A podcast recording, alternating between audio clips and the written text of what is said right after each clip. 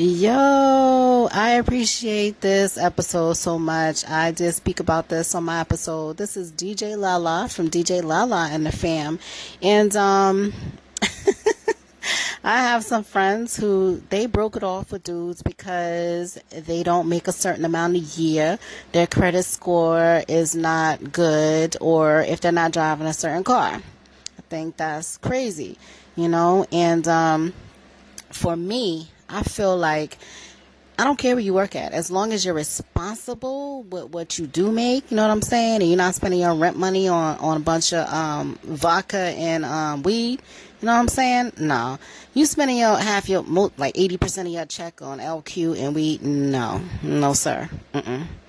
But if you make an honest living, and I wouldn't care if you work in paycheck to paycheck and you're working at McDonald's. You know, it's hard to find dudes who treat women, you know, with respect and and who can treat a woman like a queen. You know what I'm saying? It's hard to get support from dudes. So, or to have a, a faithful one. So, I'm not saying all dudes are like that. I'm just saying. So, I think sometimes people, their priorities are not straight. And I just feel like um, their people are shallow. So, for me, hey, we I don't care where you work. We can put our two paychecks together and we can live. Know what I'm saying? so um, I I don't think uh, you have to be financially stable. But you know, some of my my friends, I tell them all the time. I'm like, girl, you gonna miss out on your soulmate, on your king.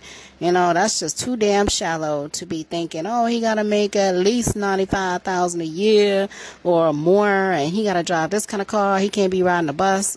Girl, please that's why it's hard for you to find somebody, but that's just my opinion. So I don't know how anybody else feels. So I appreciate your uh, episodes. You got a great podcast, and um, thank you for um, listening to mine. And um, have a good night and love, live, and laugh.